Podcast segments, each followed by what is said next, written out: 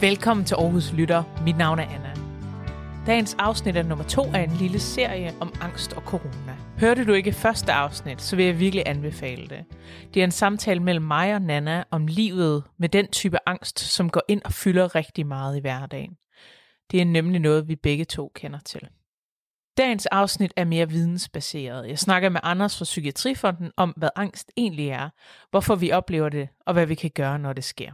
I afsnittet snakker vi om, hvordan du kan finde hjælp, men du kan også finde links til hotlines og ressourcer i show notes. Jeg sidder her på Rådhuset, og det er derfor stolene knirker, sammen med Anders fra Psykiatrifonden. Hej Anders. Hej. Vil du øh, fortælle lidt om dig selv? Ja, det vil jeg i hvert fald. Øhm, jamen, jeg hedder Anders. Jeg er ved at være en, en, en gammel dreng på snart 40. Det er løgn, jeg er 38, men det føles indeni, som om jeg er snart er 40. Og man, man kan sige, at en af grundene til, at, at, øh, at jeg måske kan sidde og sige nogle ting her, det er, at jeg har arbejdet øh, med og omkring mennesker i stort set hele mit øh, professionelle liv. Jeg er oprindeligt uddannet øh, socialpædagog, og så har jeg så senere læst psykologi. Og øh, altså jeg, jeg er ikke uddannet øh, klinisk psykolog. Jeg har læst det, der hedder en kandidat i pædagogisk psykologi. Men øh, jeg har arbejdet rigtig meget med øh, unge mennesker, som der på en eller anden måde har haft det rigtig svært i livet. Jeg har arbejdet på flere forskellige øh, man kan sige, døgninstitutioner inden for akutområdet, øh, hjemløse unge. Jeg har også arbejdet på gadeplansprojekter, hvor jeg øh, var i og omkring bandemiljøer. Så har jeg været leder på en sikret institution, og det er ikke helt korrekt. Jeg har været pædagogisk leder på en øh, sikret institution. Og hvad er en sikret institution? En sikret institution, det er sådan et sted, hvor de mest kriminelle og farlige, øh, farligt udreagerende unge mennesker, de, øh, de, de bliver nødt til at være, fordi de ikke kan være andre steder. Og så har de typisk en, det, man kalder en nummering en til en, det vil sige, hvor at man har nærmest en pædagog øh, i, i, i rumpen efter sig øh, konstant og hele tiden. Og så er jeg underviser i Sige det Højt, som er det projekt, hvor du er ambassadør i. Yes, og det er der, vi kender hinanden. Det er der, vi kender hinanden, ja. Ja, og det er jo så et projekt, som handler om at, få unge til at sætte ord på deres følelser og give dem nogle værktøjer til at gøre det. Ikke? Ja, lige præcis. Så det er dig og mig. Så kommer vi ud øh, et sted, hvor der er nogen, der har bestilt det igennem Psykiatrifondens projekt. Og så, så siger jeg noget omkring angst, og så kommer du med en personlig historie, og så bliver der stillet en masse spørgsmål, til, typisk til, til dig, eller i hvert fald den ene gang, hvor vi var ude sammen, var det rigtig meget dig, de spurgte ind til. Og, øh, og selvfølgelig opfordrer vi jo selvfølgelig også unge til at snakke om deres følelser her. Det er jo det, vores podcast et eller andet sted gør. Du er her i dag for at snakke om angst. Så kan du sådan kort komme ind på, hvad er angst egentlig, og hvor kommer det fra? Øh, angst, sådan helt grundlæggende, det er en, øh, det er sådan en af de mest menneskelige ting, øh, der findes. Det er noget, vi alle sammen oplever. Det er noget, vi alle sammen har i os. Det er et grundvilkår i livet. Øh, og så er der så nogle mennesker, hvor det er, at øh, angsten kan komme til at fylde så meget, så det bliver, øh, det bliver en, en, en sygdom eller noget, som der kan virkelig spærre for mange ting i deres liv. Men øh, grundlæggende så er det en, det er en grundfølelse. Øh, dem er der seks af. Der findes angst, der findes afsky, tristhed, vrede, overraskelse og glæde. Og læg lige mærke til, at der kun er én positiv følelse her, og det er glæde. De resterende, det er det, er det man vil, vi vil benævne som værende negative følelser, og angst er en af dem. Og så tænker I, hvorfor det? Jamen det er simpelthen, øh, det, det man mener, teorien går på, det er, at øh, mennesket øh, har igennem evolutionen jo fået det med sig, som der er godt at have med. Øh, og på den måde, der bliver angsten jo en positiv ting, fordi den beskytter os imod, imod ting. Øh, angsten er sådan en, en ting, som, som gør, at vi, øh, vi undgår usikre, kaotiske øh, ting og steder og kontekster, mennesker, Øhm, angsten er det, der hjælper os med at være i sikkerhed. Og det gælder så både fysisk og i høj grad også mentalt. Så angsten er en beskyttelsesmekanisme, som er meget positiv, men som kan øh, tippe over og gøre øh, livet rigtig hårdt for en masse mennesker. Øh, og det har du jo ja. haft inde på livet selv, så det ved du jo alt om. I interviewet med Nana hørte vi Nana fortælle om, hvordan angst føles for hende, og jeg kom også lidt med, hvordan det føles for mig, men kan du komme med sådan en mere generelt, nogle typiske øh, reaktioner på angst? Ja. Sådan for, for overskuelighedens skyld, så tænker jeg, at det, det, kan, det kan give mening at dele det op i, i for eksempel sådan som nogle fysiske reaktioner, og så noget sådan mentale eller psykiske reaktioner, og, og så også noget på noget adfærd. Ikke? Øh, øh, Rent sådan fysisk, jeg tror også, det er noget af det, Nana måske har beskrevet, det er det her med, at man kan føle øh, hjertebanken, trykken for brystet, som om nogen sidder på en, eller man kan, man kan blive svimmel, eller nogen føler, at de får en klump i halsen, eller maven knurrer sig sammen. Der kan være en masse forskellige indikatorer på, at, at øh, nu er den altså helt gal. Får alle mulige, øh, alle mulige signaler fra, fra hovedkontoret, øh, om at nu, øh, nu, skal man, nu sker der noget, og det kan man mærke i kroppen. Det er typisk det første sted, man, øh, man får symptomer, det er de fysiske. Og så, øh, så kan der ske det, at man også får nogle, hvad kan man sige, nogle mentale eller psykiske symptomer, og det som man, man ofte, og noget af det som jeg, er, sådan, jeg har erfaring med, at øh, især unge mennesker først oplever, det er det man kalder tankemøller. Altså at tankerne bare stikker af, og de går i ring og i ring og i ring.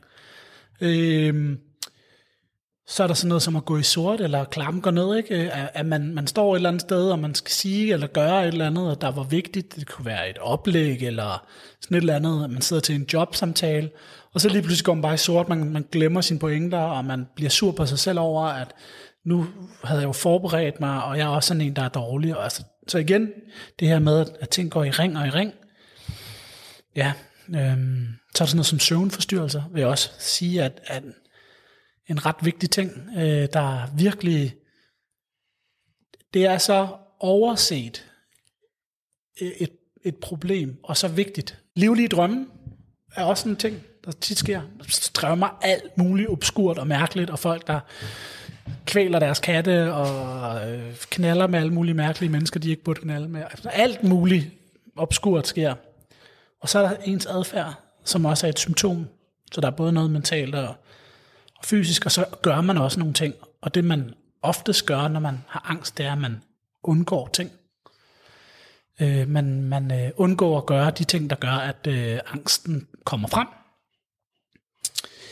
Ja, nogen får sådan en tvangsmæssig adfærd også, ikke? Altså, når jeg skal gøre nogle bestemte ting, for at, at angsten ikke kommer. Øh, det typiske eksempel, det er, jo, det er jo de her mennesker, som der lider af OCD, hvor de skal tage i håndtaget 400 gange, inden de går ind ad en dør, eller så sker der et eller andet. Ja, og fobier og sådan noget, man bliver bange for, for nogle bestemte ting. Så det, det er sådan lidt omkring symptomerne. Ja, øhm, Nana hun beskriver, at øh, hun har en tvivler inden i sig, som spiller spørgsmål ved alt, hvad hun gør. Ja, Øh, og og ja, det var egentlig hendes sådan, umiddelbare svar på, hvordan det føles for hende. ja, Øhm, og det fylder meget. Øh, Jeg kan bare til at tænke på, når du siger drømme, fordi det snakker jeg egentlig ikke med andre om, men mm. Jeg har, øh, efter jeg begyndte at indse, at jeg havde angst, fik jeg meget øh, søvnparalyse. ja, Og det er jo øh, ret skræmmende. Og sådan en meget, øh, en, en, en meget underlig Hvordan del var det for, for dig? Jamen, øh, øh, det er sådan noget, altså jeg har tit sådan nogle meget voldsomme drømme, øh, altså hvor at, øh, det er enten, at nogen dør, eller at en person, der er død i mit liv, kommer mm. til live igen.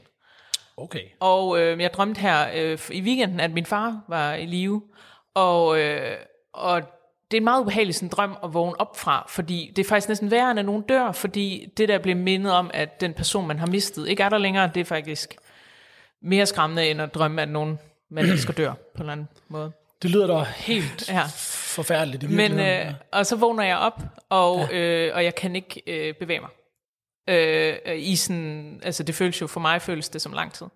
Okay. Men det er jo sikkert bare nogle sekunder. Men, ja. Ja. øh, men jeg, jeg ligger på, jeg vågner altid op på ryggen, ja. når jeg har, øh, har søvnparalyse, og, ja. Og jeg trækker vejret sådan enormt dybt, mm. altså fordi jeg et eller andet sted stadigvæk sover. Ja. Men min krop er fuldstændig lammet. okay. Og, øhm, og det vidste jeg faktisk ikke var en angstsyndrom, eller en angstsymptom, øh, symptom, før at... Øh, øh, før jeg hørte andre folk mm. snakke om det. Jeg vidste slet ikke, hvad det var, Nej. da jeg begyndte at, at opleve det. Øhm, og, øh, og jeg tror, har faktisk har snakket med mange om, at altså mange, som har det, og mm. jeg tror, der er rigtig mange, ja. der ikke ved, hvad det er. jeg tror faktisk også, at forsk... Der er der gang... Nu skal jeg passe på med at sige for meget. Ikke? Jeg, øh, jeg er ikke søvnforsker, og øh, jeg er heller ikke øh, uddannet psykolog med, med, med speciale i søvn, men jeg tror, at forskningen he- heller ikke ved så meget om det endnu.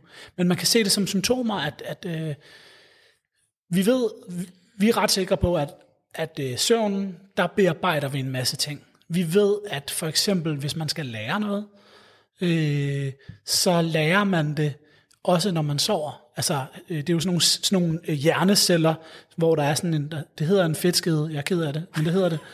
Der sidder sådan en fedtskede hen over hjernecellen, og for at, for at man skal lære noget, så skal den fedtskede blive tykkere. Og nu skal jeg nok lade være med at sige ordet fedtskede. Kan vi kalde det fedtmembranen? Fedtmembranen, ja, det kalder vi det herfra. Og når man sover, så kører signalet hen over fedtmembranen noget mere, og så, så lærer man ting. Og, og jeg tror, det, øh, det der sker jo, det er, når, når man ligger der og har alle de her livlige drømme, så prøver man at bearbejde alle de ting, og du sidder og griner, fordi jeg har sagt fedtskede for mange, for mange gange nu. Nej, men, men det er sjovt, Ja, fordi ja. noget af det andet, jeg vi snakkede om, det var, at ingen af os kunne finde ud af at snakke om angst, uden at joke med det. Ja, Øhm, eller altså, øhm, ligesom, ligesom dengang vi var på FGU, og de spurgte, ja. men hvad gør du så i den her situation? Ja. Og jeg siger, jamen, så slår du den bare i hovedet. ja, Altså, og selvfølgelig vil jeg aldrig slå nogen i hovedet. nej, Men, men jeg kan ikke lade være med at joke med det. ja. Men det kan jeg godt forstå. Altså, jeg har, jeg, øh, men jeg tror, vi deler vandene lige på den her, fordi jeg er selv en, øh, jeg har selv, jeg er selv mødt så mange mennesker, der har kæmpet med så mange forskellige ting. Og det er jo ikke, det er jo ikke sjovt, men det der jo også er, når man møder mennesker, som der kæmper med alt muligt, det er, at hvis man kan få det, hvis man kan nærme sig problematikken med et let touch, hvor det er, at man ikke gør, man ikke puster øh, gløden større, end den er, og man på en eller anden måde kan, kan tale om det på en, en sikker måde, i et armslængdeprincip, så er det min oplevelse, at humoren er en vej derhen. Øh, så jeg, jeg, kan, jeg kan meget hurtigt gå fra at være meget alvorlig. Det, vi to vi kunne meget hurtigt godt have en meget alvorlig samtale omkring angst, hvor at øh, vi kunne sidde og få tårer i øjnene. Det er jeg ret sikker på, at vi, vi godt kunne. Og jeg er ret sikker på, at 15 sekunder senere, så kunne vi øh, sidde og, og, og, og, og trille af grin, fordi en af os får sagt et eller andet. Det, det er vidderligt, det der lige er sket. Ja, ja men det er det. Altså, og og, øhm, og jeg, jeg tror på, nu taler jeg om pædagogisk praksis, altså det vil sige alle de øh, voksne mennesker, som der, øh, som der arbejder med unge, eller folk, der har øh, sådan kriserne på livet, nogle gange skal de sgu bare slappe lidt af her, altså, og, øh, og så være nærværende og kigge de mennesker i øjnene, som de er sammen med, fordi det er det, der er vigtigt, og egentlig ikke, om du lige bruger den rigtige metode, eller lige giver det rigtige råd. Nogle gange så er det, det er egentlig rigeligt, du bare er der og lytter og spørger, tænker jeg. Ja. Øhm, nå, men tilbage til det der med søvn. Ja, tilbage til dem søvn. Øh, så øhm, det er jo vigtigt, at vi får sovet, og jeg antager, at øh, unge mennesker, altså jeg ved det ikke, men jeg forestiller mig, at unge mennesker er nogle af dem, der er dårligst til at få sovet. Øh, mange psykologer har haft samtaler med unge og mennesker generelt, der har haft angst, øh, har angst inde på livet. Og så øh, noget af det, de spørger først ind til, det er søvnrytmer, øh, rytmer, og så øh, morgenmad og sådan noget. Fordi at hvis du ikke sover godt, så stiger dine stresshormoner, øh, kortisol, og man har forhøjet insulin og sådan noget. Og så om morgenen, så fordi man er, man er man ikke er i, i altså man, man er jo ikke i fulde fem, så kan man heller ikke lige finde ud af, hvad man skal tage at spise, og så tager man noget havre, sådan, eller nogle, sådan noget, ikke havregryn, de andre, Guld, guldkorn hedder de. Cornflakes? Ja, cornflakes, altså sådan noget, sådan noget med, med nogle simple kulhydrater, og så flyver blodsukkeret op, og så daler blodsukkeret lige så hurtigt igen, og så får man stressniveauer, så det bliver sådan en spiral, hvor søvnen påvirker det, man spiser, og, og, og så derfor det at få en god nat søvn, man står op på det rigtige tidspunkt, og så få et godt måltid mad, så man har nogle sådan helt stabile blodsukkerniveauer og hormoner, det kan nogle gange være med til, at folk får det overskud, så de kan takle de ting, som der ligger til grund for angst. Fordi angst i sig selv jo, er jo også ofte et symptom på noget andet. Angsten kommer ikke altid bare, bare nogle gange gør det, men meget ofte ligger der en grund til, at man har angst. Og det er, det, det er der, vi skal hen. Og lige nu er en grund til angst jo meget konkret, at det er jo coronavirusen, som, altså nu siger jeg det meget konkret, men det er jo også mega abstrakt. Ja. Øh, og, og det der med at have en, en struktur på en hverdag, det tror jeg, at der er rigtig mange unge, som, som har haft svært ved i de her måneder, der er gået, siden øh, landet lukkede ned og åbnede op og lukkede ned. Og, altså, øh, man kan ikke øh, regne med, du ved ikke, om du skal møde op fysisk i skole øh, på mandag, eller om du skal gøre det derhjemme, og altså, du kan risikere at miste dit job, og du kan, altså alle de her uvisse ting, der mm. kom med corona. Jeg har været med til at lave en hjemmeside, der hedder Klar Krisen, sammen med en psykolog på, øh, på Psykiatrifondens hjemmeside, eller den hedder klarkrisen.dk, så man kan gå derind og få en masse råd til, hvordan man håndterer coronakrisen. Og en af rådene er, at man skal slukke for nyhedsstrømmen. Og jeg ved ikke, om I kan huske det, men lige i starten, øh, og måske også lidt nu her, lige nu, der kører der hele det her mink, minkhelvede, ikke? Øhm, men lige i starten, der så jeg, altså der, var, der oplevede, jeg så rigtig meget nyheder, men vi oplevede rigtig mange, der ringede ind, og der var overvældet af, at de ikke kunne slippe nyheder og opdateringer på telefoner, og altså, øhm, og ud fra et sådan rationelt synspunkt, så giver det ikke mening at være så opdateret på nyheder. Så der er rådet, sluk, tjek det der, øh, øh, om aftenen en gang om dagen. Fordi der har ikke sket noget fra kl. 8 om morgenen til kl. 7 om aftenen, som der på nogen som helst måde er vigtigt for dig som sådan. Det er meget sjældent, at der er noget så katastrofalt. Heller, heller ikke engang en, en pandemi. Det, det udvikler sig ikke så hurtigt. Det er mere sådan noget lidt større, altså krigshandlinger øh, og sådan noget. Så skal, så skal man begynde at orientere sig. Så der har en af rådene været for vores formand og for Psykiatrifonden, at man skulle simpelthen lade være med at eksponere sig selv for al, for al den medietrafik. Og øhm, øh, nu skal jeg lige finde den frem. Inde på øh, klarkrisen.dk, mm-hmm. der har I sådan nogle, øh, der har du sådan en god råd. Ja. Øh, vil du fortælle lidt om dem? Ja, det vil jeg gerne. Øhm. Og, og, og de her gode råd er så jo sådan nogen, der, der øh, henvender sig til alle, men, men altså folk, der har angst, de kan også bestemt bruge de her. Øhm. Ja, altså, øhm, der er en masse forskellige råd derinde. Øhm, men dem, jeg har været med til at lave, de, sådan, de går meget på, hvis man ligesom skal hjælpe sig selv. Øh, så jeg siger også lige noget til sidst, hvad man kan gøre, ikke? Altså sådan i forhold til, hvis man skal have hjælp, ikke? Altså det, det, det er også et, et af rådene, ikke? Men altså, hvis man sådan akut oplever en eller anden form for øh, corona kriselignende ting, og det kan også være øh, ængstelighed eller angst, jamen så er et, et af de første råd, der ligesom ligger der, det er, at man skal tillade sig selv en pause. Øhm, og det er det her med, at man, at man skal stoppe op, og man skal prøve ligesom at... Øhm, og det her, det er faktisk noget af det sværeste. Altså det her, det gælder rigtig mange steder i livet. Det her, det handler ikke, det her, det handler ikke kun om corona. Bogstaveligt talt handler det om at, at stoppe op og træde et skridt tilbage, og tillade sig lige at tage tempoet ud af ting. Øhm, og det, jeg vender lige en punkt, for jeg har faktisk skrevet en lille note herhen. Det handler om at gå fra at være og handle ubevidst til at gøre noget bevidst. Fordi det, der typisk sker, når det er, at vi oplever kaos, krise, angst og sådan, det er, at vi bare reagerer. Kroppen gør ting, der sker alt muligt, og lige pludselig reagerer vi bare.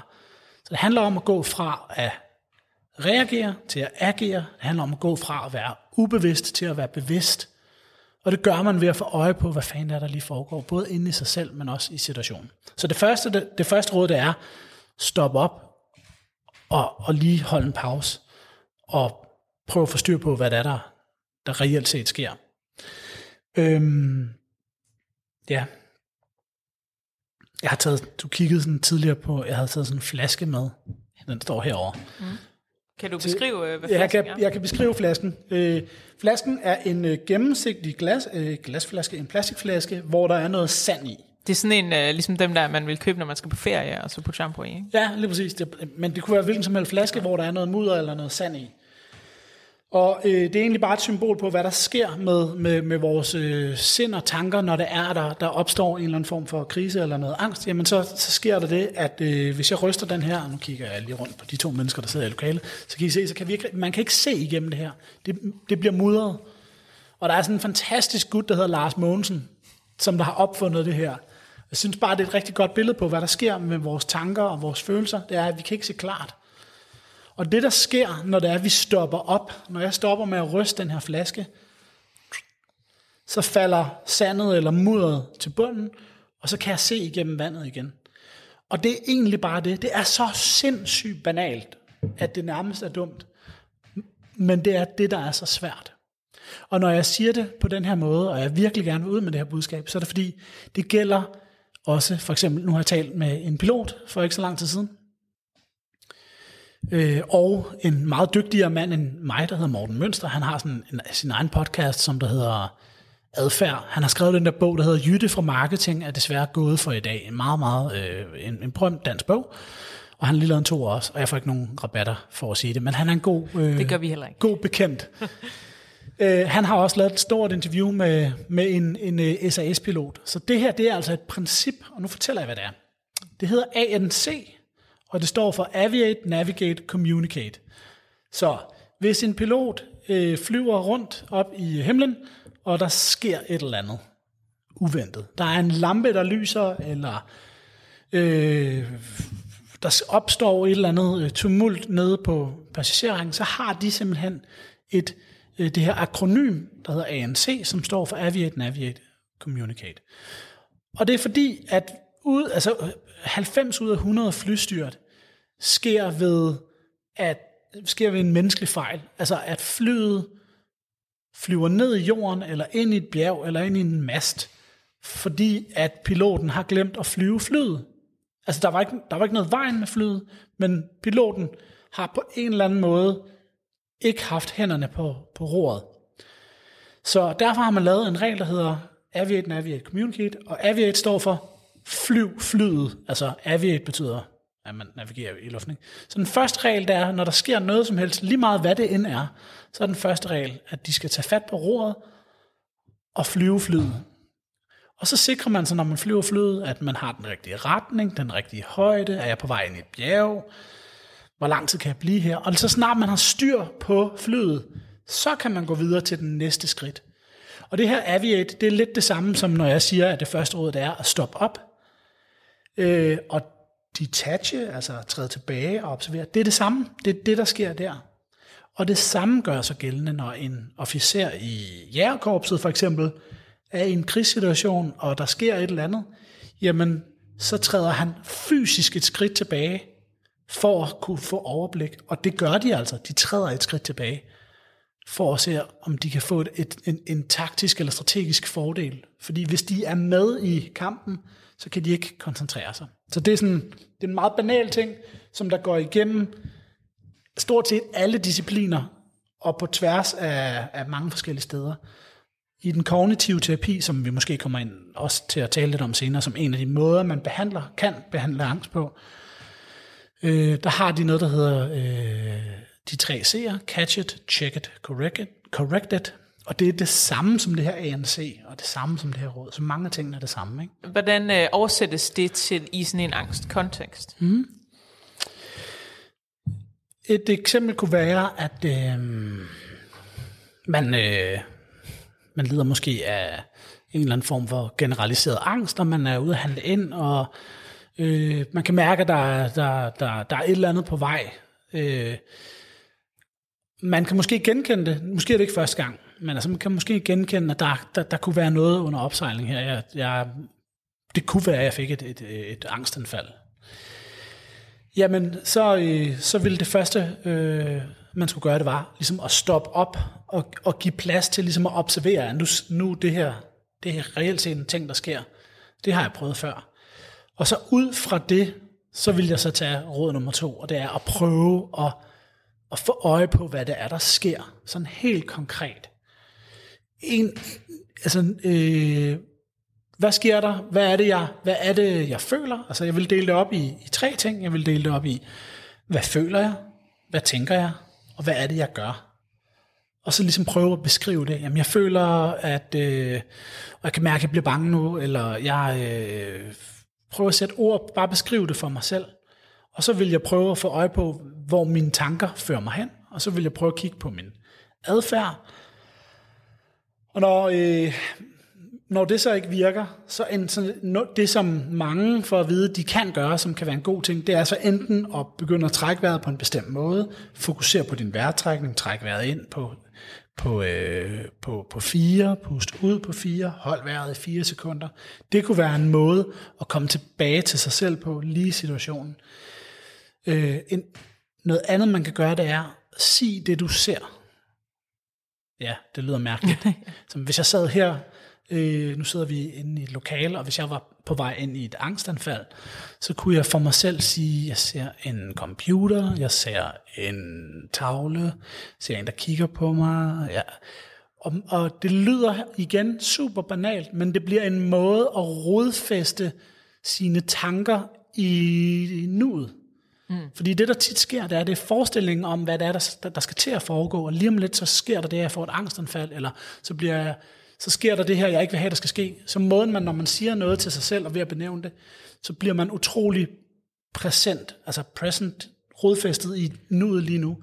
Og så er det, at, at nu ryster jeg den her flaske, som et symbol på, at når jeg gør det, når jeg trækker vejret på en bestemt måde, eller når jeg siger det, jeg ser, så kan jeg faktisk få, få en lille bitte smule overskud til så at finde ud af, hvad det så jeg skal gøre for at komme videre herfra nu.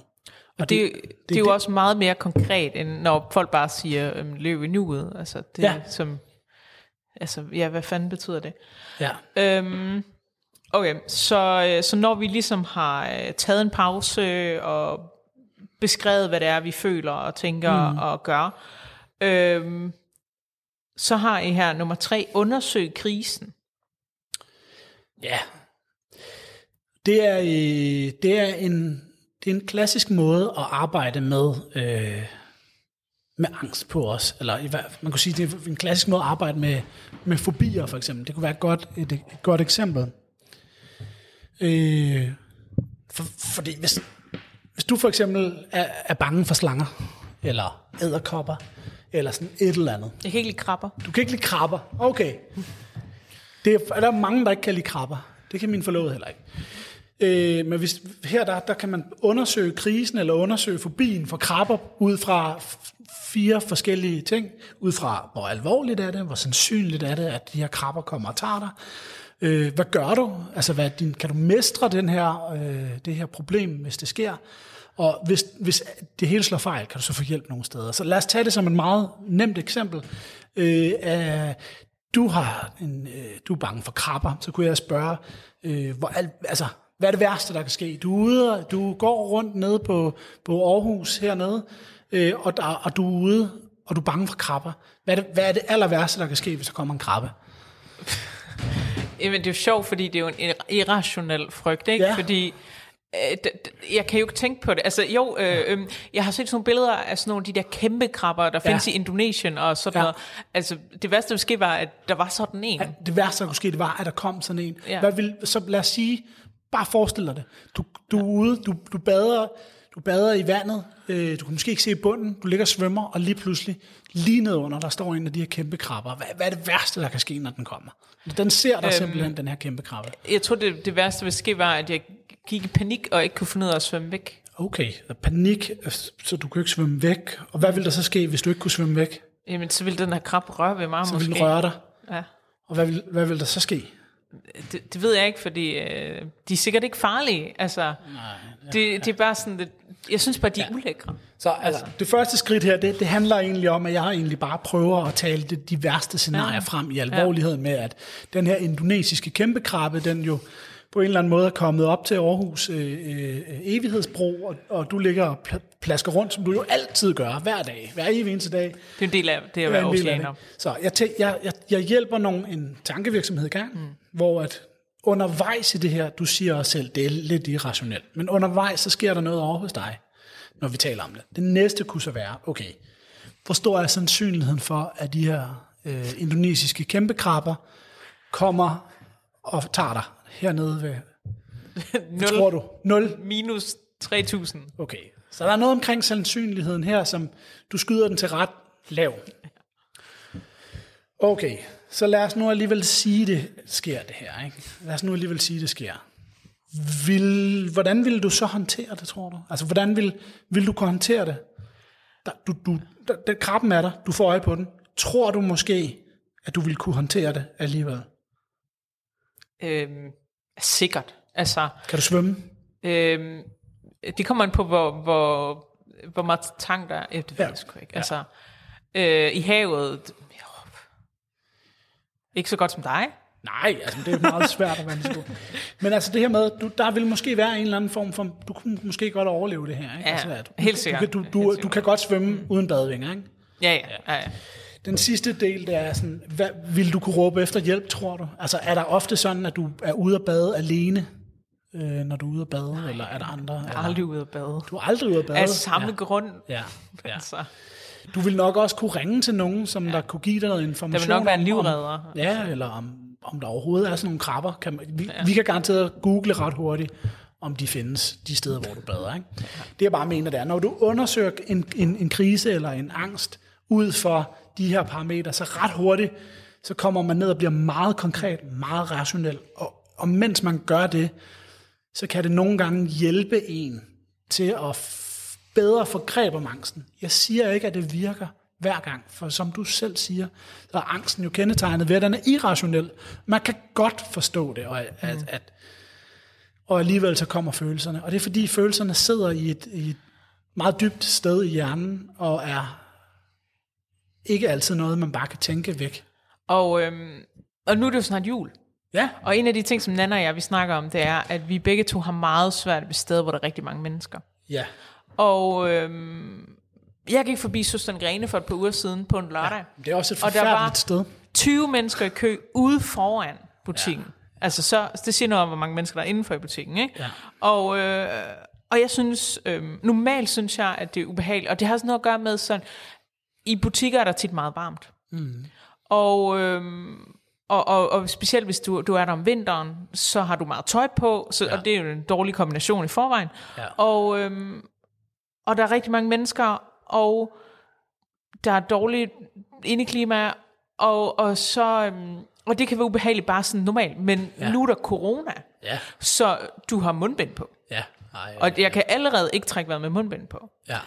Øhm, og mine briller dukker, så jeg kan heller ikke se noget.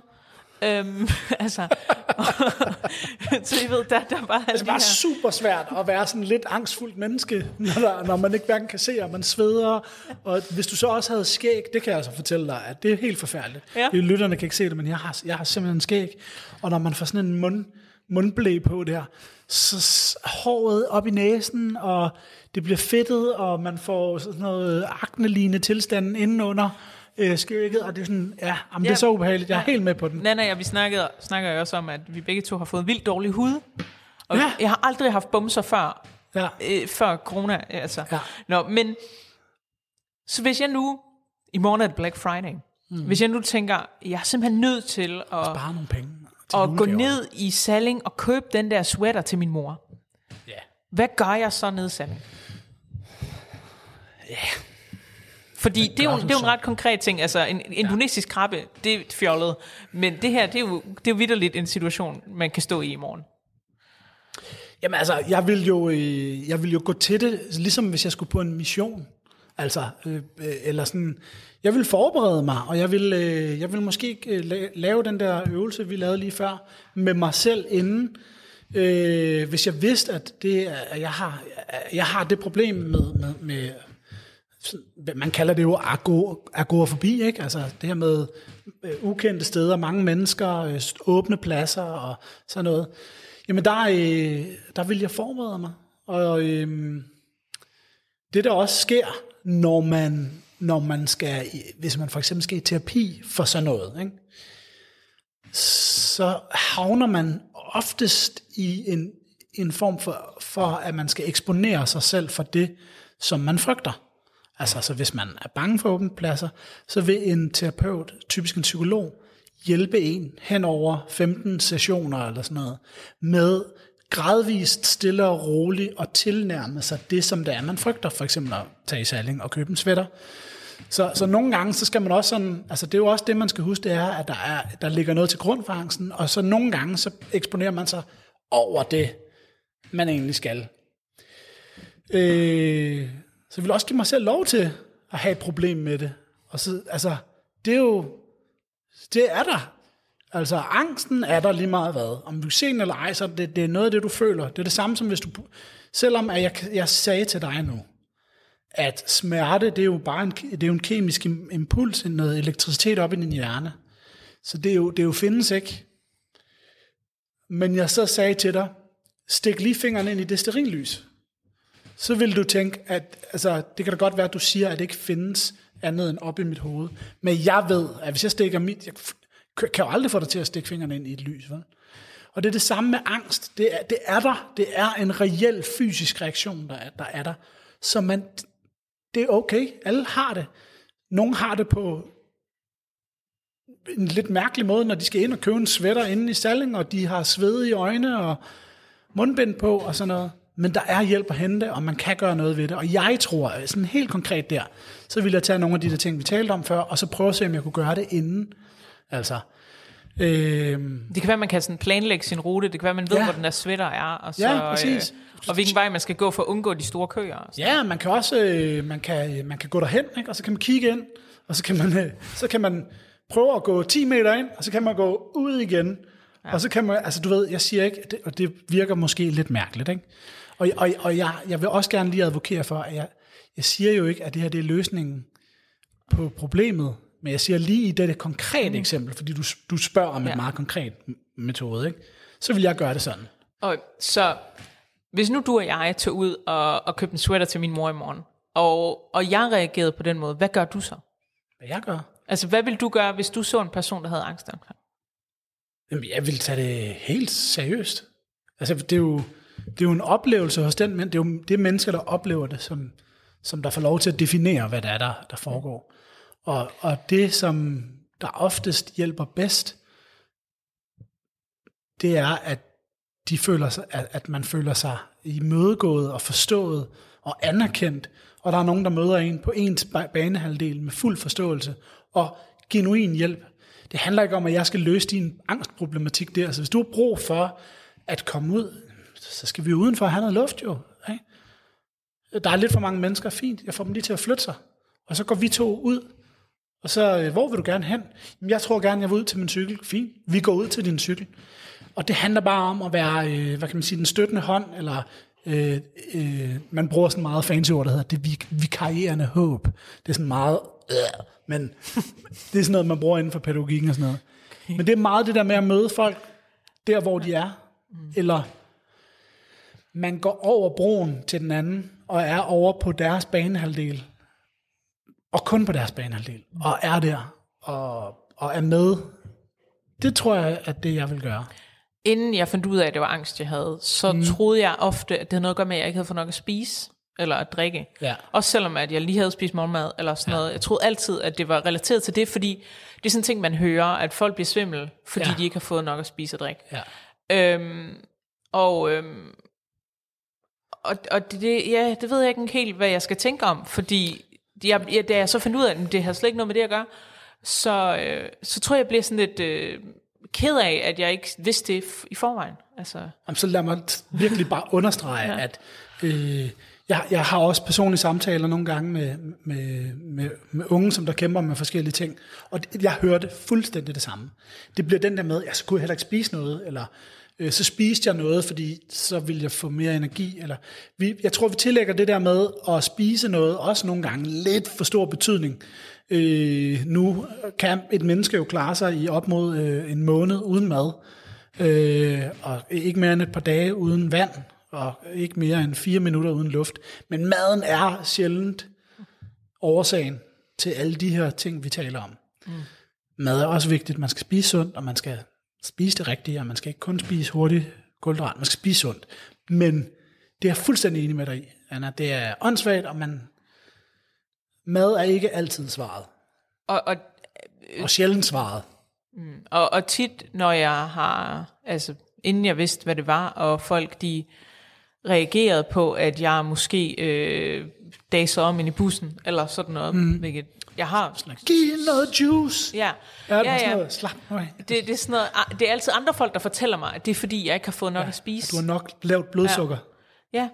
Øhm, Det lyder sygt irriterende. Ja, så det- ligger det- man det er der og er vildt bange, eller man er måske endda pinligt berørt over, at man er havnet i den her situation, og alt muligt andet. Og så er der en eller anden, der siger, at du skal æde noget chokolade, som om, at det skulle være løsningen. på- At, det er fordi, jo- de har set Harry Potter, og så ved de, at ja, når præcis. demenserne kommer, så skal vi Ja, spise chokolade. kan- Og det, og det, og, men det er jo egentlig, altså, og det er det, jeg mener, det der med, hvornår er vi nærværende, hvornår er vi fuldt til stede hos den anden. Øhm, vi, vi er alle sammen flasket op med, at vi tror, at vi lige kan fikse ting.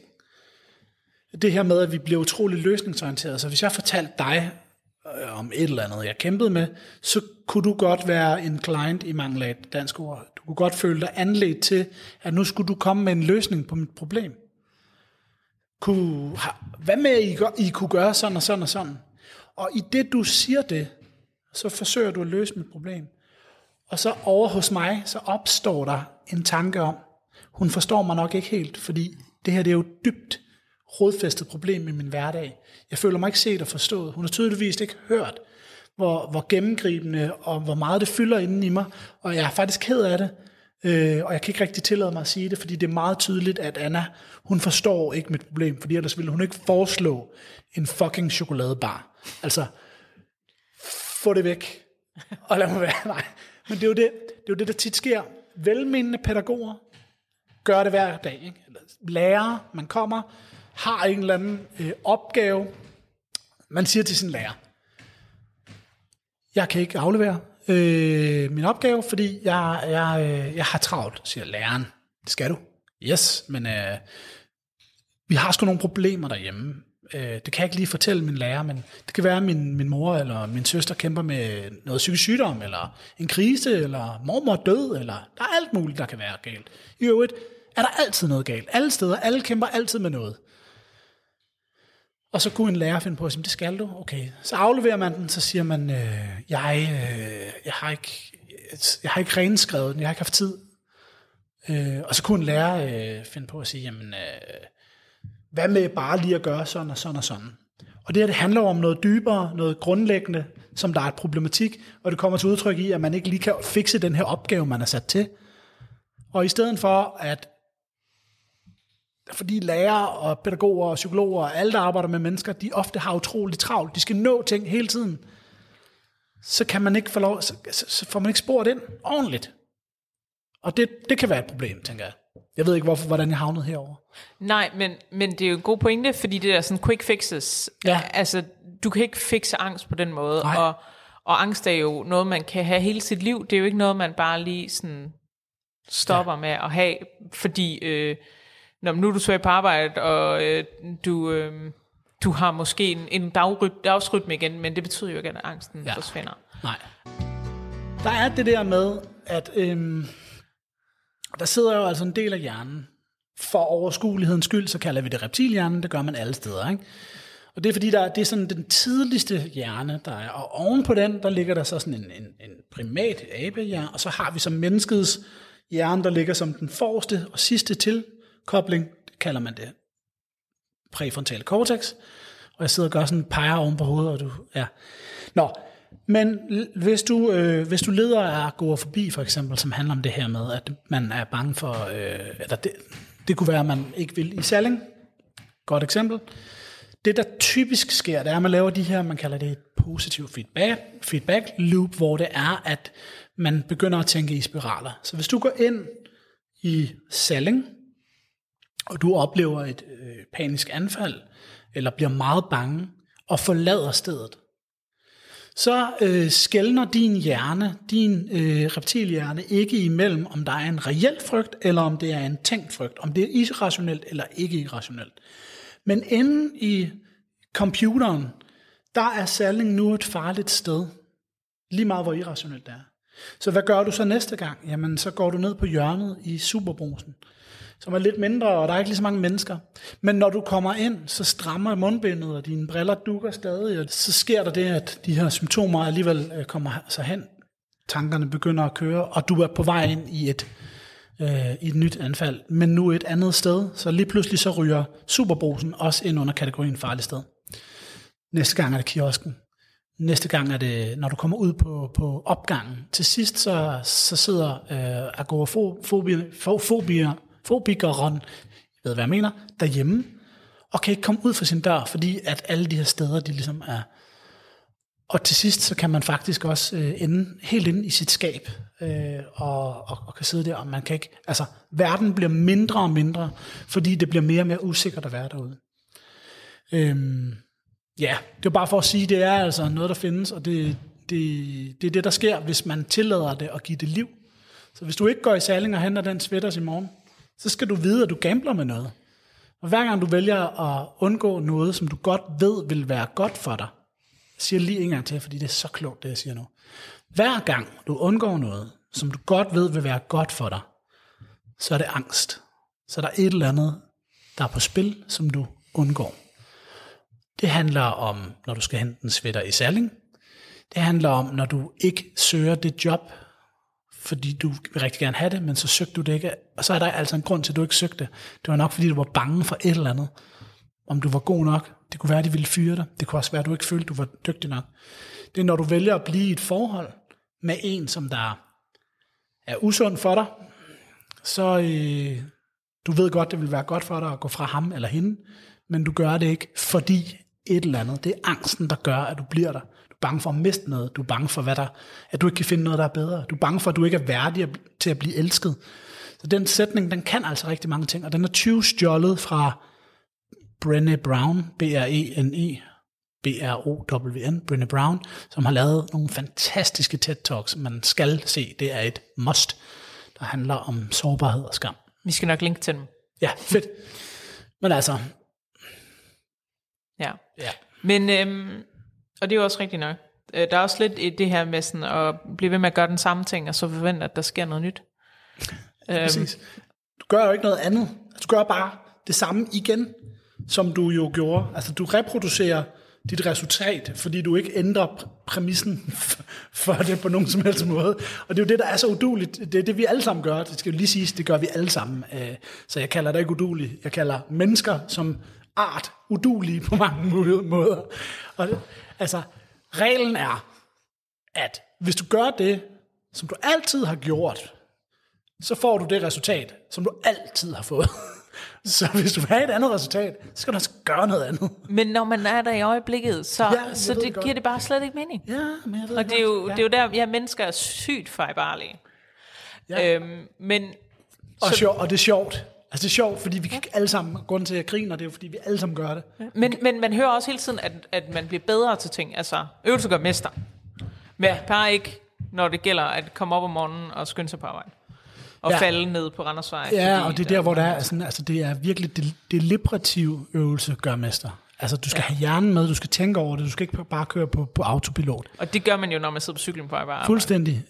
Der er sgu mange mennesker, øh, hvis du spørger dem om, hvordan de kom på arbejde, de kan sgu ikke huske det. De har kørt 30 minutter i bil. De kan ikke huske, hvad der er foregået, før de sidder inde på kontoret. Det er autopilot hele vejen. Ja. Øhm, nå, men vi snakkede om den her, øh, hvad hedder de her råd, inde ja. på øh, klarkrisen.dk. Mm-hmm. Og øh, det fjerde råd, og ja. det sidste råd, er så, hvad kan du gøre... Øh, det er det ikke. Det altså, få hjælp. Altså, det ja, noget, jeg, jeg, var lige sådan, jeg skulle lige læse den et par ja, gange. Jeg, ja, ja. jeg troede egentlig, der stod, hvad kan du gøre for at få hjælp, men der står, ja, det fjerde råd er, hvad har du brug for at gøre? Hvad har du brug for at gøre? Ja, ja. ja det, det er sådan lidt noget andet, men det handler egentlig om, at man, man jo, altså, man kan have brug for at tale med andre end, end en selv. Altså, der, det er fordi, den, den her, vi lige har været igennem, den rammer, rammer her, ikke? det handler om hjælp til selvhjælp. Men altså vi skal jo lige få skåret fuldstændig ud i pap og bøjet næren, at øh, man jo meget ofte, når man har en, en, en, en angstsygdom inde på livet, øh, har brug for professionel hjælp. Altså en ting er, øh, lad os lige tage den professionelle hjælp lige om et sekund, så vil sige, du kan jo have, have brug for at tale med nogle venner om det, eller med din familie, eller med din kæreste det at dele det med nogen, og der findes, når vi to går ud og underviser for eksempel, eller så, så, så henviser vi til en undersøgelse fra Opinion, som fortæller, at øh, det er, øh, nu kan jeg ikke lige huske men det er, sådan, det er meget få, det er en, det er det kun en tredjedel eller sådan noget, det er kun en tredjedel af alle unge, som der fortæller øh, om deres pro- problemer til andre mennesker, hverken deres forældre eller deres venner så går man altså og tumler med noget øh, helt alene. Så det kan være rigtig godt at tale med nogen om det. Og du skulle lige til at sige noget. Hvad ja. siger du? Og, øhm, og det vi lavede det der oplæg, mm. øhm, hen på FGU, der, øh, der var der en af, af dem, der, der hørte oplægget, som fortalte, at hun, øh, hun fortalte det ikke til sin familie, fordi hun ville ikke bekymre dem. Ja, jeg har, fund, jeg har faktisk fundet tallet her. Det er 35 procent af de unge, øh, mellem 16 og 24, de fortæller ikke, de deler ikke nogen af de informationer. Ja. Og, og det kan jo så være, ja, fordi man, man altså det er noget af det, som, som Nana og jeg har snakket om, at man føler, at man er lidt i vejen.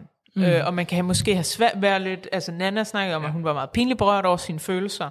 Og hvis du er pinligt berørt over dine følelser, så er det jo svært at sætte ord på dem. Mm. Og så tænker man også, når man, så er det jo bare i vejen for andre mennesker at høre på, hvordan jeg har det. Og, mm. og, og en ting for mig er tit den her, som jeg virkelig prøver at kæmpe med, og ikke at tænke på, og er, at jamen, der er altid nogen, der har det værre end mig selv. Men, ja. Ja, men, men jeg skal også anerkende mine egne følelser, fordi hvis jeg bliver ved med at sige, at der er altid nogen, der har det værre end mig selv, så vil jeg jo aldrig nogensinde kunne have følelser nogensinde, fordi der er altid nogen, der har det værre end mig selv. Ja. Men ikke lige det her øjeblik, der hvor jeg er lige nu. Jeg tror, jeg, jeg, ja. Jeg vil ikke sige så meget andet, fordi du siger det så godt. Ja.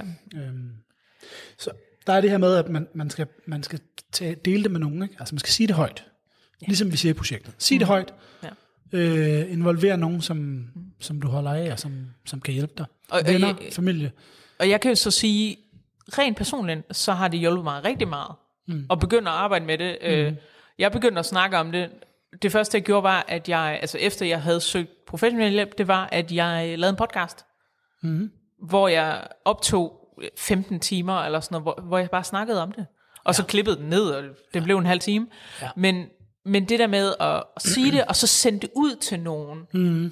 ikke bare sådan gemme det, men rent ja. faktisk dele det med nogen, Øhm, og have nogen, altså jeg lavede det her podcast professionelt, så der var nogen, der gav mig feedback på det, jeg sad og lavede, mm. og det var mega grænseoverskridende for mig at, at have et andet menneske, som faktisk var fremmed for mig, mm. og jeg var fremmed for den, som sad og kommenterede på, hvordan jeg formidlede mine egne følelser.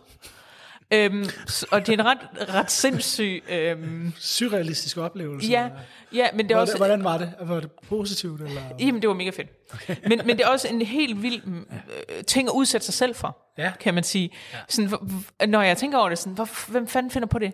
Men, men jeg tror for altså, mig... Altså de dygtigste formidlere er jo det. dem, der bruger sig selv. Det, det vil jeg lige, det vil jeg lige ja. skyde ind. Altså hvis du skal være en dygtig formidler, og nu siger jeg det i ordets bredeste forstand, ja. altså formidler, lærer, underviser, workshopholder og foredrag, bla bla bla, de kigger på videomateriale af dem selv, eller får venner, eller bekendte, eller dygtige mennesker til at kigge på deres PowerPoint-præsentationer, og får feedback. Jo. Så, mm. så det gør sådan nogen. Ja. Og det er jo flot, du, du, du tør stille dig sårbar, sårbar til at gøre det. Og, så er du også en god formidler. Jamen, det, det håber jeg da. Øh, det kan folk, der lytter til den her podcast, jo vel vurdere. Men, øh, men, men det var bare det der med at, at, at skubbe mig selv ud, mm. fordi et er, at øh, i hvert fald for mig var det, at at skrive det ned og sådan ligesom sætte ord på det, men noget helt andet var, at når det er i nogen andres hænder, mm. og nogle andre ligesom, nu har jeg sagt det her højt, så kan, det ikke, så kan jeg ikke tage det tilbage igen. Nej. Og så anerkender jeg jo mine egne følelser, på den mest altså, permanente måde, jeg overhovedet kan. Ja. Fordi som en person med angst, så føler jeg tit, at jeg vil, jeg sætter altid lidt sådan spørgsmålstegn ved alle de sætninger, jeg siger. Mm. Fordi det er sådan, men øh, altså, mm. men, men når jeg, når, når, det er, når man deler det med andre mennesker, så kan du ikke rigtig sætte spørgsmålstegn bagved det, fordi de tager det på den måde, som de engang tager det. Ja. Og når du har delt det permanent i, i, gennem podcast, som jeg gjorde, så, så følte jeg virkelig, at jeg havde var kommet ud med det. Mm. Øh, og det er ikke fordi, jeg siger, at det er det, folk skal gøre. Men, men jeg siger bare, min egen oplevelse med det var mega positivt. Og det var den allerførste gang, jeg delte med nogen, mm. der ikke var mm. en psykolog. Ja. Hvilket bringer os til det næste jo. Nemlig. Men øh, det her med professionel hjælp, altså det er, det, det er det, der viser at være de mest virksomme øh, behandlinger til folk, der, der, der lider af angst, det er øh, jamen, sam, samtale-terapi. Altså det om at gå til en psykolog. Og det lyder så let, når man siger det, så jeg vil hellere sige det på den her måde. Det er, det er at finde en god psykolog, som der er kemi med, og hvor der er en god relation. Det, og det kan i sig selv være øh, svært. Det kan du måske sige noget om lige om to sekunder, fordi du spurgte mig også tidligere, eller i går, da vi lige kort tale sammen, om, om skal man kigge på det der med, hvad det er for en metode, de bruger. Er, er der så noget, der er bedre end noget andet? Øh, altså, skal det være sådan noget øh, musikterapi? Har det vist sig at være særlig godt, eller, eller findes der noget andet? Det, som der har vist sig at være virksomt, det er, hvis man generelt bruger noget inden for den kognitive terapi, eller metakognitiv terapi, det har vist sig at være øh, virksomt. Og så nu får du lyst til at spørge om, hvad metakognitiv øh, Jamen, Jeg har lyst til, at du også lige forklarer, hvad kognitiv terapi er. Ja, men helt kort, så er det faktisk mange af de greb, som jeg allerede har fortalt lidt om. Kognitiv øh, terapi og metakognitiv terapi handler i meget, det er der for forskel.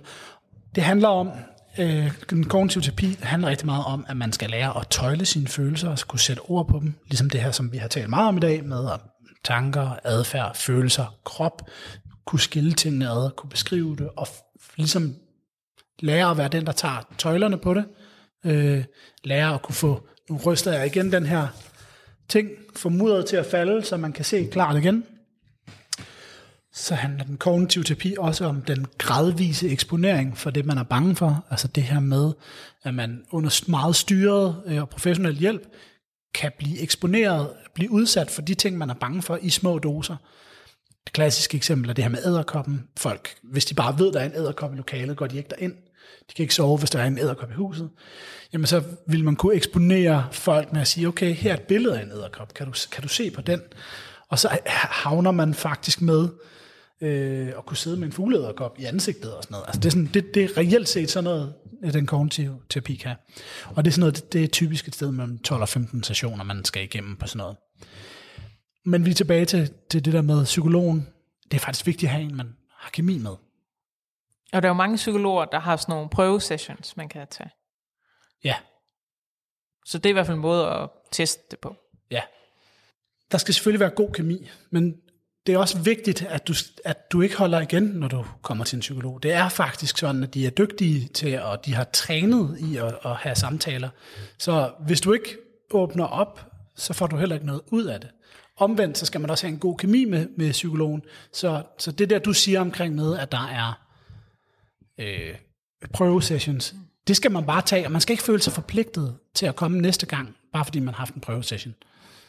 Man kan jo få gratis hjælp. Der er forskellige ting til, og det skal vi jo også nok, nok linke til, men der er forskellige øh, programmer og forskellige tilbud til unge.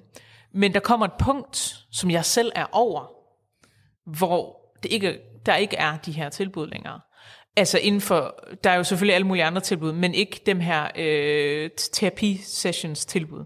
Mm. Og, øh, og selvfølgelig er der en grund til, at psykologer koster det, de gør. Øh, men, øh, men personligt, så har det været for mig en, øh, en hemsko, mm. at jeg skulle sidde og regne ud, hvad koster det for mig at gå til psykolog, hvor mange gange kan jeg gøre det og stadigvæk betale min husleje. Mm. Ja. Øhm, og når man har angst, hvis nu jeg taler for ældre angst, nej. I mean, når, når jeg tænker med min angst hjerne på, mm. hvordan skal jeg få mm. råd til det her, så kan jeg, så er det enormt svært at overskue. Ja. Øhm, men, øhm, og derfor er det jo fantastisk, at der er forskellige tilbud, øh, men jeg kan heller ikke lade være med at undre mig over, at angst ikke er en af de øh, diagnoser, som giver en mulighed for, øh, for gratis hjælp. Det kan jeg heller ikke lade være med at undre mig om. Og jeg ved også, det er en sag, for psyki- altså, som Psykiatrifonden er, ja. er optaget af. Jeg kan faktisk ikke huske, om det er en af, en af mærkesagerne, men jeg tror det. Øhm, det er også en, nu kommer der lige, lige sådan, det er ikke reklame, fordi det er faktisk ret godt, det som den, øh, altså Psykiatrifonden har en rådgivning, altså en telefon, man kan ringe til. Den er åben på nogle bestemte tidspunkter, men hver dag. Øh, og, jeg, og jeg tænker, I kan lægge det ind, fordi de, de er altså meget vant til at, øh, at tale om angst. Og særligt her i corona, der har, jeg tror næsten, de har fordoblet antallet af frivillige. Og det er altså professionelle, som der sidder ved telefonen. Det er, øh, det er frivillige psykologer og folk, der er vant til at arbejde med, med inden for øh, psykiatri og psykologi, som der sidder og taler om. Og man kan bruge al den tid, man, man har lyst til. Så altså, ja. en åben rådgivningstelefon som Psykiatrifondens vil være et rigtig godt sted at ringe ind, hvis man har brug for mere information. Plus, ja. nu sidder jeg ikke selv i rådgivnings på telefonen, men de er jo ofte meget opdateret på, hvor man også ellers kan finde hjælp, og ved, altså de her, jeg ved, de har, for jeg, har, jeg arbejder jo i samme lokaler, så de har også nogle lister, der ligger med, hvad man kan gøre, hvor man kan ringe, og hvad man skal sige til sin læge. Og, altså der, de, kan, de kan en masse gode greb øh, til, hvordan man så meget lavpraktisk kan, kan, kan gribe det an. Og, øhm, og det kan man jo så finde altså inde på Psykiatrifondens hjemmeside, allerede sådan på forsiden, ja. allerøverst er der med røde bogstaver, få hjælp. Ja. Og så er det ikke sværere at finde end det. Øh, og det er også der, et, et, et mentalt motionscenter faktisk, hvor ja. der ligger rigtig mange informationer omkring ja. øh, angst. Og der ligger mange af de her råd, som jeg faktisk har, har været inde på, de ligger også som film, små film af en dygtig psykolog, der hedder Charlotte Diamant. Ja, hvilket fancy efternavn.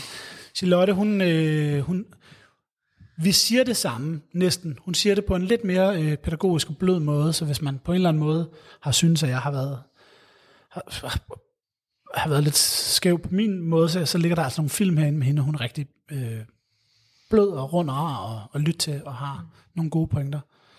Og, øhm, og udover jer, så er der jo også masser af andre ja. organisationer, og det, det er jo altså, og, og de henvender sig til alle mulige forskellige ting, man har brug for. Mm. Øhm, og, og noget af det, vi jo lidt er kommet ind på, er, at øh, der er også forskellige typer af angst. Altså, nu nævner vi øh, den her øh, angst for, øh, eller fobi for steder, eller sådan mm. noget, men der er jo også, og æderkopper er jo også en, en, en, en, typisk en, og der er jo helt sikkert, kan jeg forestille mig, nogle steder, hvor hvis du ved, at øh, det kan være, at jeg kan finde en krabbe angstrådgivningssted. Tunesisk altså. øh, krabbe, eller hvad, ja. ja. Det, der, der står nogle meget, meget øh, letlæselige beskrivelser på på de typer af angstformer, vi ved, der findes. Ikke? Panikangst, øh, øh, enkelfobi, angofobi, social fobi, generaliseret angst, OCD og posttraumatisk stress, som er det, man typisk kalder de, de forskellige angsttyper.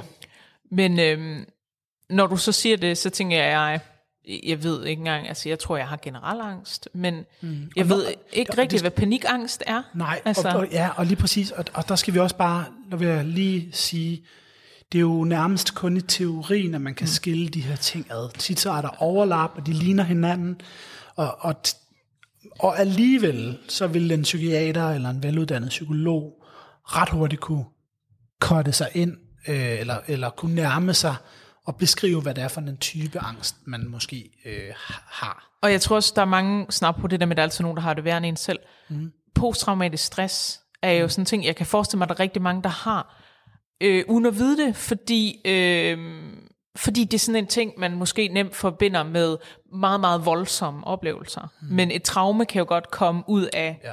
af mange ting, som, mm. øh, som måske er øh, ja. undervurderet, hvis man kan mm. sige det på den måde. Ja. Øhm. Man kan godt nogle gange være sådan, okay, hvad, har jeg fået posttraumatisk stress, fordi min mor og min far er gået fra hinanden? Men det kan man faktisk godt. Ja. Altså, det, det, er ikke, det er ikke kun øh, øh, politibetjente og jægersoldater, som, ja. som der får posttraumatisk stress.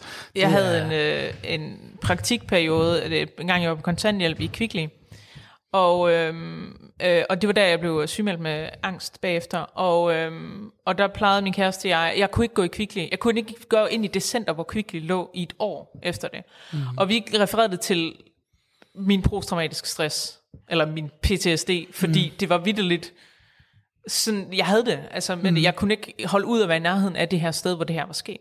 Og ikke fordi, altså det var jo ikke fordi, der var sket noget, der var voldsomt, men det var meget, meget voldsomt øh, følelsesmæssigt for mig. Ja, ja. Øh, og der tror jeg bare, når vi snakker om det her med øh, at anerkende sine følelser, så er det også bare okay ikke at sige, "Nå, men, eller, så er det okay at, at sige, det er sådan, jeg føler, at jeg har det. Og så kan, hvordan andre mennesker synes, du føler, du har det, de kan jo rende op. Fordi det er jo, hvordan du føler, du har det, der, der betyder noget. Mm. Ja. Øhm, og, øhm, og jeg ved ikke, nu synes jeg, øh, nu har vi jo været godt rundt omkring og kommet ud i nogle sjove afkrog.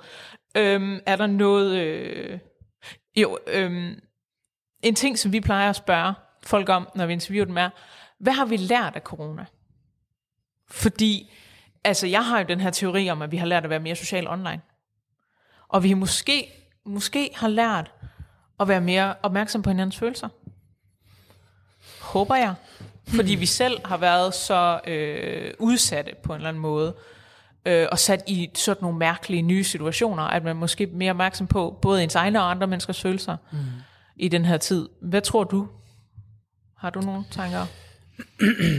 Jeg tror, at det du siger, det kan meget vel være rigtigt. Øh, og jeg- og jeg får lyst til at svare for min egen banehalvdel. Altså, jeg, jeg oplever, at vi i Psykiatrifonden som arbejdsplads øh, for eksempel har lært, at, øh, at vi, øh, vi, vi er mere frie til at passe vores arbejde, øh, end vi reelt set tror. Det kan godt lade sig gøre at arbejde på en friere måde, end det med, at man sidder og holder mange møder, og man skal ind og sidde ved siden af hinanden for at få tingene til at gøre. Jeg har oplevet, at en, organi- en organisation eller en arbejdsplads sagtens kan køre uden den grundlæggende forestilling om, at vi skal ind og sidde i de samme lokaler.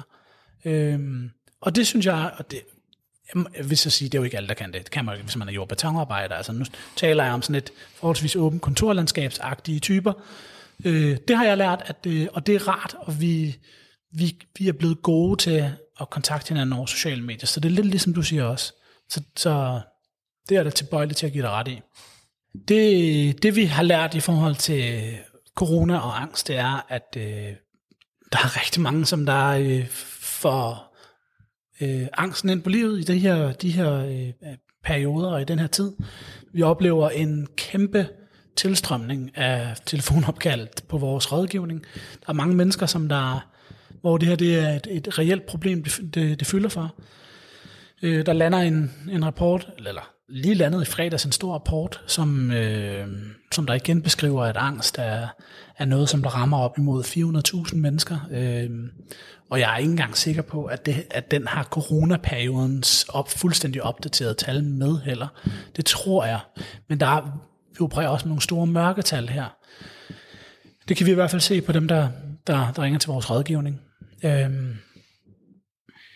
vi lærer også noget i den her tid omkring, at angst er ofte noget, som kvinder, unge kvinder, bliver øh, diagnostiseret for, at det, der er også mange mænd, men omvendt, så, øh, så kan vi se, at mænd øh, spræller på alle mulige andre måder. De slår ud i nogle andre statistikker, på nogle andre tal. Alkohol, misbrug af stoffer. Hvis du har 100 mennesker, der har de problemer, så er 75 procent, eller 75 øh, af dem mænd.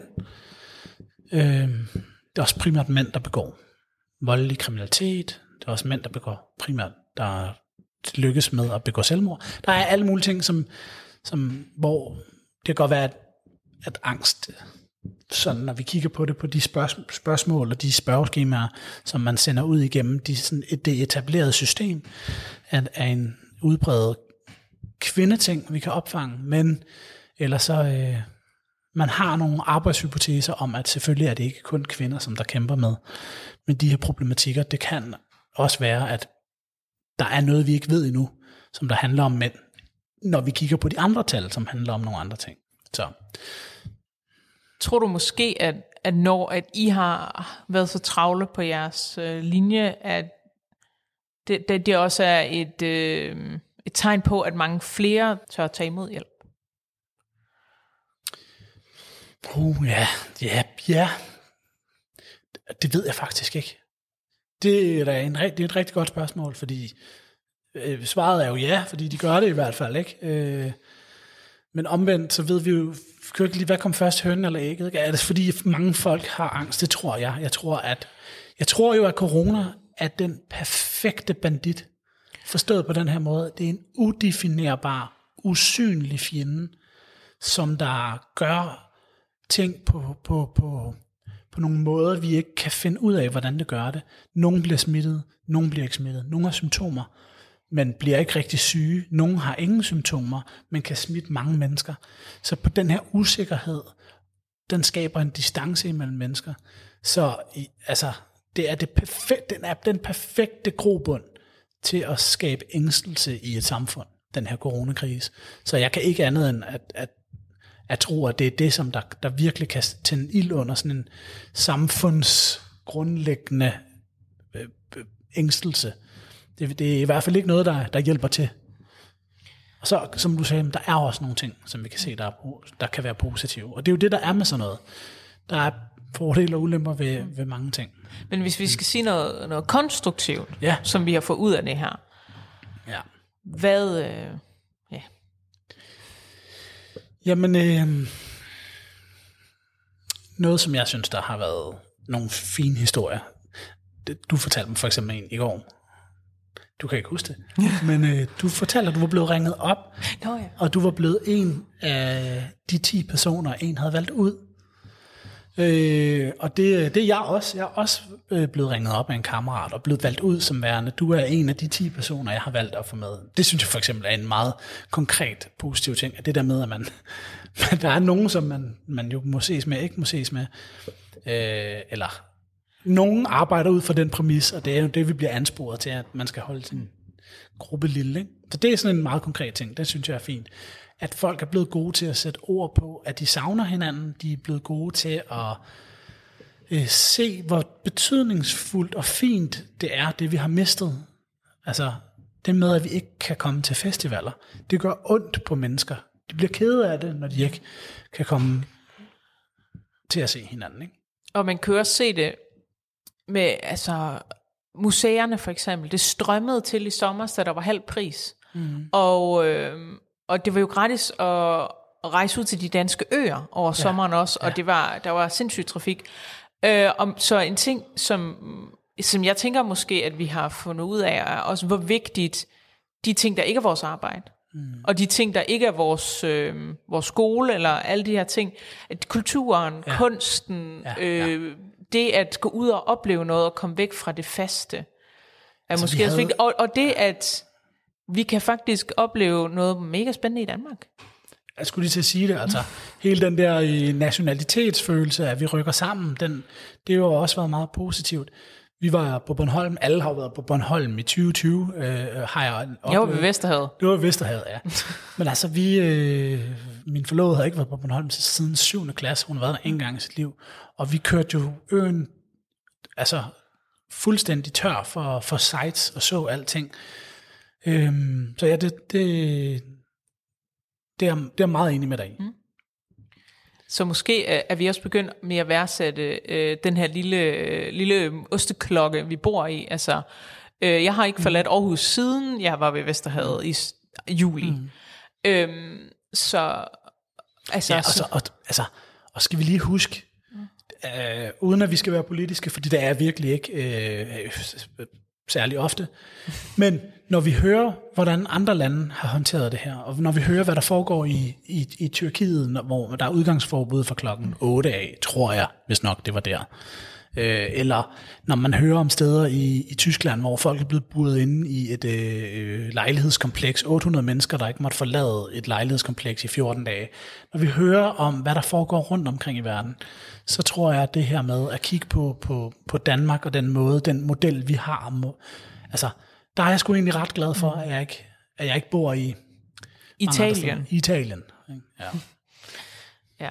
Ja, jeg var meget, meget... Jeg tror, den, den, det tidspunkt under corona, hvor jeg var mest bange for corona, mm. hvilket jeg faktisk aldrig rigtig var, Ja. undtagen lige der, det var, da jeg læste en artikel omkring, øh, hvor svært det var at komme af med øh, lig i Italien. ja. Og, og, og det er bare sådan tanken om at miste nogen på den måde er forfærdelig. Ja. Så vi har det sgu godt hjemme i Danmark.